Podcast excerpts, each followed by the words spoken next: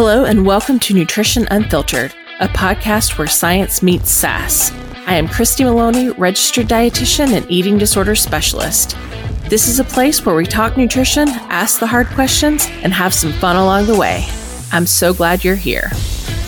Hello again, and welcome back to Nutrition Unfiltered. Today, I have the honor of having my good friend, my employee, all around wonderful human being, Allie Richardson, with me. So, Allie, when we dive in, first of all, just tell us a little bit about yourself and a little bit about your background.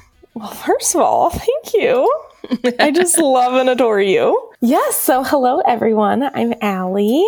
So, a little background on me from, like, I guess my career standpoint. I went to Iowa State University for my undergrad graduated there and then did my internship through Keith and Associates distance dietetic internship. Long name. But so I did clinical rotations in Oklahoma. Fun fact, lived in a hospital during my clinicals because housing was a nightmare. I don't know. Did I ever tell you that? I had no idea. You lived in the hospital. Yes. That's commitment. Story, oh my gosh. Long story short, my housing situation got like so messed up because they had to like switch hospitals that I was in. And all of a sudden I was in this like super rural area that didn't have like short term apartment leases or anything, or like I didn't know anyone there. So they were like, you can just live in one of the hospital rooms. Oh my gosh, it was crazy. I've never heard of that before. Like, I feel like I've heard of most things yeah. and I've never heard of that. So that is yeah. a fun fact.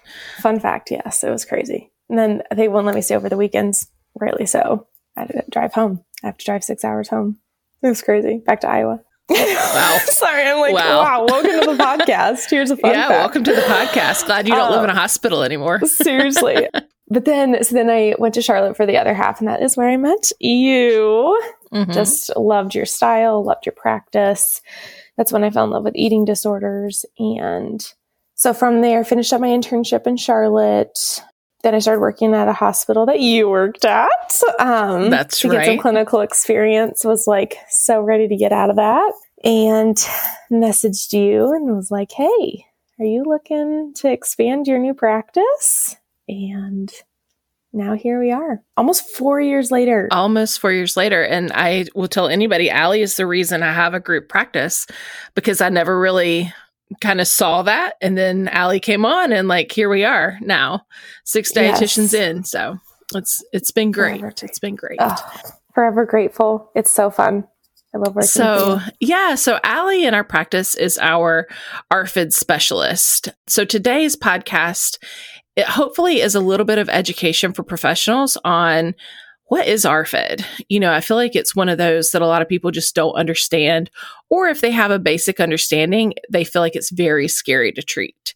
And so Allie has really taken on, you know, treating this particular population and has a lot of good education, training, insights on on just working with someone with ARFID. So first and foremost, Allie, give us a little overview of like what is ARFID? What exactly is that? Yes, so ARFID is avoidant food avoidant restrictive food intake disorder. I always get my letters mixed up, but yes, that's that's what it stands for.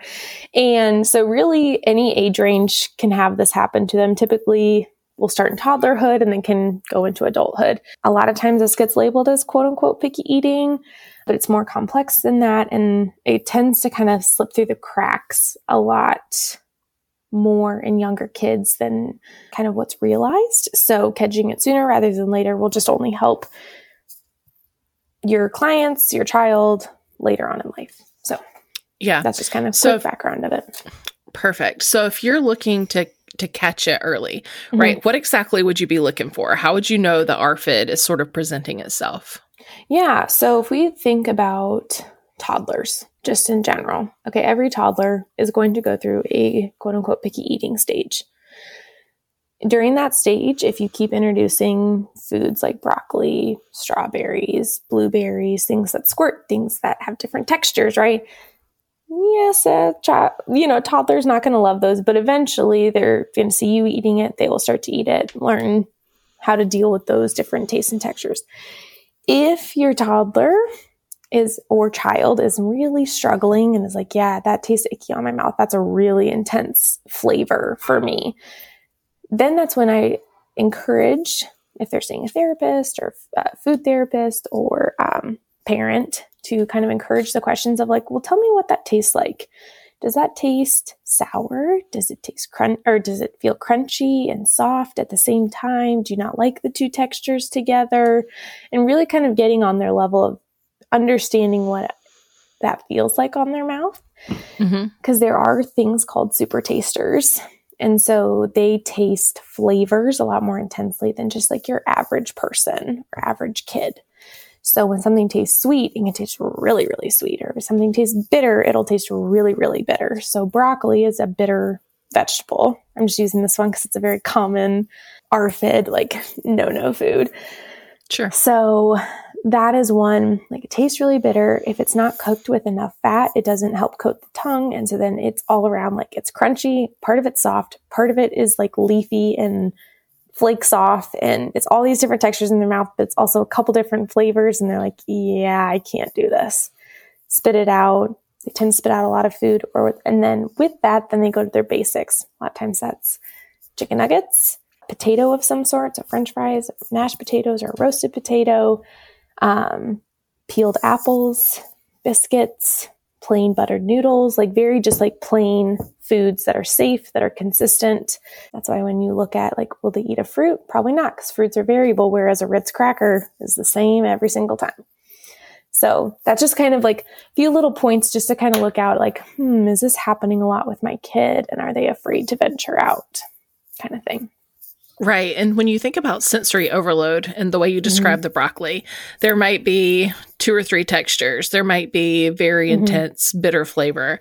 So for somebody, and especially you know, people that maybe are on the spectrum, that kind of thing, mm-hmm. have ADHD or neurodivergent that have sensory I won't call them issues, but just really mm-hmm. high sensory stimulation. That mm-hmm. is one of those things that we can really see. What do you think about like that population and, you know, how that plays into just kind of overall the sensory stimulation? And, mm-hmm. you know, I, I guess what I'm trying to ask is like, if a kid is very, like auditory stimulated, right? Maybe they they can't deal with loud noises or really like bright lights or that kind of thing. How often do you see this playing into that population?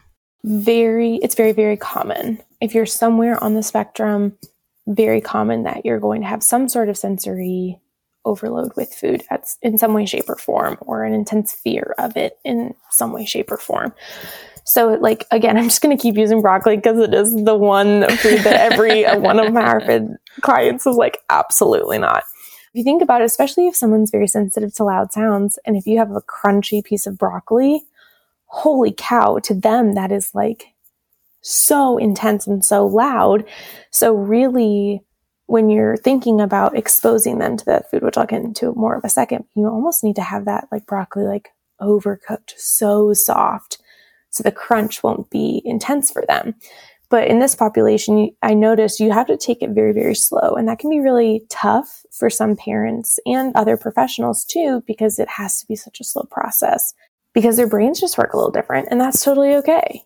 But it's just a much slower process because change for them is a very, can only be small doses and they have to know what to expect. So when things kind of come up unexpectedly, it makes them nervous, can have outbursts.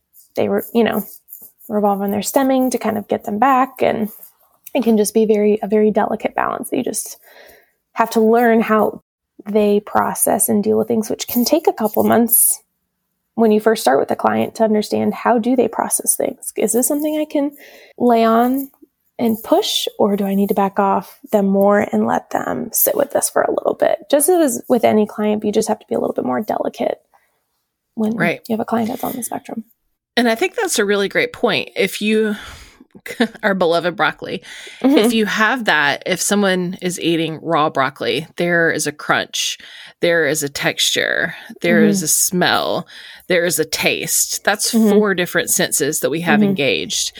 And so, mm-hmm. kind of to your point, it's like, okay, so how do we reduce as many senses as possible being stimulated, right? Like if we're working on texture, is there anything we can do to help, like you said, the the auditory? Is there anything we can do to help with even the smell of cooked broccoli? You know, what can we do to sort of alleviate those other things so it's not complete sensory overload? Mm-hmm. Exactly. I'd never thought about it that way. So thank you for enlightening me on that. Hey, you're welcome. This is my jam. So I'm here for it. so I love it. So if we're thinking about, you know, a, a dietitian, because this this particular episode is geared toward ARFID and the professional treatment of ARFID. So when a client comes in, how would they assess for ARFID? Right? So parents might bring in a kid for picky eating. How do we know if it's just we haven't tried a lot of foods versus it's this type of eating disorder? Yeah, so I use the DSM 5 criteria a lot just as a base. That doesn't mean that as we know with any eating disorder, doesn't mean it covers every single person every single time, but I use it as a base. So a lot of times I will frame questions around that criteria. You know, are they are they low body weight? Are they having failure to thrive? Are they relying on a nutrition supplement to make sure they're getting enough calories in? That's just like a very foundational basis. Okay, so maybe they do meet that, maybe they don't. So from there, I I go through an initial assessment and say, how do you feel about trying new foods? Does that scare you? Does it make you nervous? What are what are kind of some of your thoughts and feelings if they can articulate it? Go from there. And then from there, we probe other questions. Okay, so when you try bread, just plain white bread, how does that make you feel? Does that make you feel safe? Now, if I were to toast the bread, how does that make you feel? Mmm, does it, you get nervous about cutting your gums? Okay, so then that's another like, oop, that's ARFID. Do all toasted things make you nervous? Yes or no? Do sharp edges on chips make you nervous? How do you feel swallowing? Do you overchew your food? Do you underchew your food? Have you ever choked before? Do you have a fear of vomiting? Right? It's all these other things that are kind of probing questions to them that a lot of times will lead down to ARFID. Oh yeah, I remember when I choked when I was seven, and so I get really, really scared if I don't overchew my food, which can then lead to exhaustion during a meal, which leads to under eating a lot of times. So it's all these different factors. But so when a client comes in, I start with that. It's kind of those basic DSM 5 questions, but then from there, I just ask about how they eat. And then kind of ask other probing questions about the fear of eating. Are you scared if your gums get cut? Are you scared of choking, gagging? All those things. Are there outside of those things, so gums getting cut, choking, gagging, that kind of thing, mm-hmm. are there other consistent fears that you notice most of the time that someone mm-hmm. might have? Yeah, great question. Yes. So a lot of times, I'll use yogurt for an example on this one. A lot of times, yogurt is accepted because it's one consistency, right? If you just think plain vanilla yogurt, one consistency, it's smooth. The minute you add chunks, mm, no. So like having adding like a strawberry yogurt, not always accepted because there's chunks of strawberry. Or if you want to add granola, when you add two different consistencies, that becomes a no-no, and that becomes really hard. One of the things that has really come up a lot recently is that we've kind of broke through with a lot of clients is them like they search for the imperfection in with in their mouth with their tongue.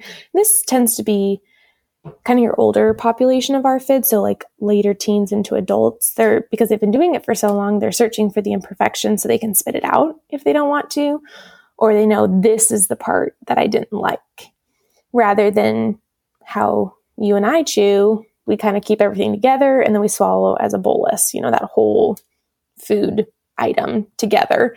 Whereas a lot of times in our ARFID, it starts to get separate. So they'll separate the yogurt from the granola or the skin of the blueberry from the inside of the blueberry. And so that can be tricky to kind of have to help them relearn how to chew, which tend to want to have a speech therapist kind of get involved in there too, just to kind of help them oral oromotorily as well. Yeah.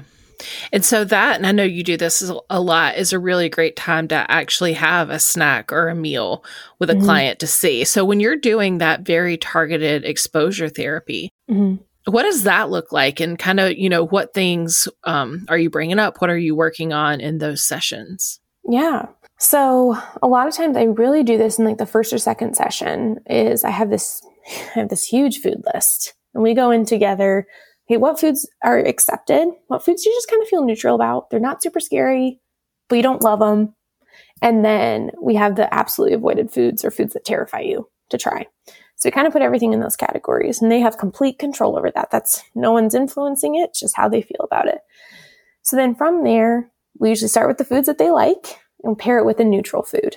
So I like to start with food exposures right away and they're in complete control and complete in the driver's seat. They get to manage everything right at the beginning because they need to feel like they can trust this process. So let's say they love buttered noodles, but cheese kind of gives them a weird consistency on their tongue, but they kind of they like cheese when it's melted, but not all the time. It's kind of one of those neutral foods for them. So we start with buttered noodles the first session. We talk about how that feels. And then maybe the next time I say, okay, we're going to add just some mozzarella cheese on top of one noodle. How does that feel? Is that scary? What does it smell like? What does it feel? We'd start with those senses first outside of the mouth. And then if they feel like they can, then we actually try that food together. We have it sit on their tongue if they can. Um, they're allowed to spit it out. And then we talk about what it felt like, what it tasted like. Did that bring up anxiety, or did it actually, after you put it on your mouth, did it decrease your anxiety? Like, oh, this actually made this taste better, and kind of work through those stages. So that is kind of, in a way, food mapping. Kind of, if they have a goal of like, I really want to like all pasta. Well, we start with where they're at, and then we work our way there, however fast or slow they're willing to go. And then we may do buttered noodles and mozzarella cheese for like six sessions. Okay, that's totally cool. But however we, however many times I need to do it to not feel anxious about it. One of the things I always tell my clients too, it can take up to 40 times plus for you to actually decide if you like a food or not, especially with ARFID. And that can, it's not just necessarily eating one noodle at a time, right? But it's 40 different exposures. So maybe you're trying different types of noodles with butter and cheeses and things like that in order for you actually to make a decision at whether you like this or not, which that's a lot of times to try something. That is a lot of times. And especially if time one feels really hard and overwhelming to come back mm-hmm. for time two, hopefully it feels a little bit better than time one, but it still kind of doesn't feel great mm-hmm. to, to keep that that going. I mean, that is exhausting physically and mentally. So mm-hmm. it does. I mean, your approach really is one of empathy and patience, which I think is what makes you really great at working with this population because you have to have those things in order to get through. if we've got to do something 40 times, there has to mm-hmm. be empathy and patience in, involved. Mm-hmm. That is typically where I see some parents get frustrated. They're like, we've been at this for a really long time. And so I always just tell my parents this is a process. Every eating disorder is different. We some foods still go super fast through, other foods still go super slow. And that's okay. It just kind of just trusting the process and we want them to be able to eat a wide variety of foods because as we all know, we're all, you know, dietitians here. We know that's important for our gut health, our mental health, our overall health, all the things, right? Having a wide variety because that it helps us to go out to eat with friends and enjoy food to the fullest and all the things. But it can be a long process and it can be a quick process. It really just, it's very client dependent. Yeah, it depends on, yeah, what they want mm-hmm. for themselves. And I think that's one thing. And, and I am guilty of this of like what I want for you is to be able to go out and eat all foods in any situation and not have anxiety. And, mm-hmm. you know, that's a bit utopian, I think, but I think a lot of it is self driven by the client of like, where do they want to get to have the quality of life that they want to have? And I feel like that varies for everybody. Yes, very much so. I mean this in a nice way. It's a very cool disorder because it is so driven by just so many different things and like the want behind getting better is so different for everybody. It's it's just very fascinating to work with. Yeah. These clients. Absolutely. If we're thinking about having different exposures, Mm-hmm. When would some when would a, an RD or a provider know when to like abort mission in a session? Right? Mm-hmm. Like when is it too far and if the client can't articulate that, how would you know? Well, typically tears would be shed if the anxiety level is too high. So that is like kind of very nonverbal response of like I can't do this. Before you start any food exposure, I always ask the anxiety level. You need to ask to make sure that they're feeling okay. Chris, you sent us a while back the SUD scale, so I tend to use that a lot with my clients of just kind of regulating where are you at with your anxiety? Are we at a seven? Are we at a six? Typically, if they're more than a five or six, depending on the client and how well they can cope with their anxiety, we will do the food exposure. Some clients can't go above a four because then it'll spiral to a 10 or, you know, they'll, they'll completely break down. But I always ask their anxiety level and if they feel like they can do this without having anxiety or panic attack. If the answer is yes, I can do this, I can talk this through with you, I feel supported, okay, we're going to do it. If it's, I feel like if I do this, I may need some skills to help kind of talk me down if I'm as the food's sitting in my mouth. And then other times it's like, can I, can I just touch this and smell this today? I really don't think that I can put this in my mouth right now because there may be other external factors that are going on too. Maybe there's a loud dump truck outside, right? Or other life things that are going on. They just feel like this is going to put them over the edge and that's okay. Because just smelling it and touching it is helping them get used to the texture for their tongue and their, you know, chewing and all that stuff. So I really never go past a seven. Seven is my absolute hard stop, but then very much client dependent. They're under that. And if a client is getting emotional, very quiet, I feel like starting to disassociate a bit, I typically won't do the food exposure. We'll just kind of talk about it, talk about why okay. this is causing this reaction to happen. Right. And so you mentioned the SUDS scale. So SUDS is an acronym for subjective units of distress. And so that is a gauge of measuring overall anxiety, like you were talking about. Can you tell us a little bit about the numbers in the SUDS scale and like when you're referencing a four or a seven, what that means? Mm-hmm. Yes. I'm not going to lie to you. I need to pull up all the things, but typically a four is like, I can deal with it. It's causing me a little bit of anxiety but it's not going to put me into a panic. It's more just like I can feel maybe my heart beat increasing slightly. Maybe no perspiration or anything, but just like a little bit more anxious. Maybe blood pressure is raising up a little bit. You get to more five and six. It's, I try to put like tactical things with this. So I'm like sweating. That's one of you know, um, when you get to like a five or six, maybe I'm trying to think of like a specific client example. Like I know one of my clients starts to like bounce her leg just as she starts to get nervous. Not as like a caloric burn thing with other eating disorders, but this is that's like her stimming. That's her way to help deal with some of the anxiety, like kind of releases some of that anxiety and tension for her. You may notice a little more fidgeting, potentially some sweating, depending on the client, their nervous level. And then a seven is where they're starting to feel more like that true panic set in, but they're not completely shutting down from it because that's more of like a 10. I'm going to, I'm not going to be okay. Like this is going to cripple me for the rest of the day kind of thing. A seven is more like I may start to cry. I may start to feel really anxious, maybe start to get a little irritable kind of thing. Am I explaining this right? No, that, that completely okay. is perfect. Yes. Okay. I was like, do I need to give more examples of this? But yes, no. So that's typically how I break yeah. So anything seven or above, mm-hmm. we're probably not going to do the actual exposure that day, but 6 or mm-hmm. below, we're going to try to work through some of it. Okay. Mm-hmm. Yep. So, what are your, as we have like our last few minutes, what are your top three tips for treating ARFID? Yes. So, I am, depending on the age level, I'm a huge believer in like including the family. So, if it's under 18, or even over 18, depending on college age, like including the family, because family support is really important here because there is so much anxiety around mealtime and trying new foods that having family support is crucial.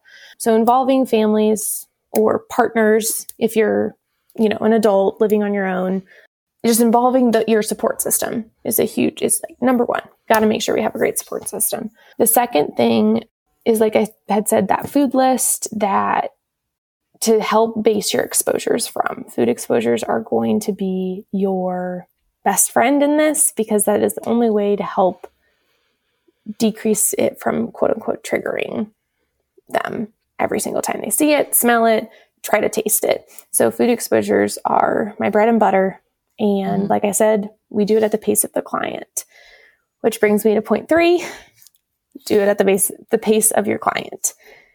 You cannot force this on them. It cannot be cookie cutter, as with any eating disorder is not cookie cutter or anything with health in general. So you have to really base your treatment approach on what that client is needing when. Just because it worked for one client doesn't mean it's going to work for another, but really meeting them where they're at, meeting them at the pace that they are at. And as a provider, you don't need to be working harder than them. You just need to meet them where they're at and give little nudges when needed. But yeah, so those are like my top three. That's awesome. So, what would you say to a provider that maybe is feeling, you know, it could be somebody that's trained in eating disorders or wants to learn more about eating disorders that's feeling that sort of like anxiety of like, oh, this this one is a little different. It's one of the newer diagnoses. Like, mm-hmm. what would you say to that person that's wanting to build their knowledge and confidence, I guess, really in treatment? Yeah. I feel like this is definitely like a follow your gut type of thing too. But there there's some really good resources. I like a book that I found on Amazon. Let me grab it. It's ARFID, but it's actually a it's a guide for parents and carriers, so just providers. And I think it just kind of gives a good background of what is ARFID, what people can do to support ARFID. So and it's a it's a quick book. It's not super long and it has like a few diagrams and stuff in it just to kind of help you understand like why their brain is thinking the way that it is, why they may be tasting things differently than you are. I don't know. Could we link it in the Yeah. show notes or Yeah. something? Yeah. And what's Yeah. the name of it again? It's just ARFID, avoidant. Oh, literally just food intake. ARFID. Okay. Yeah. and it's a guide for parents and and and care or um, clinicians.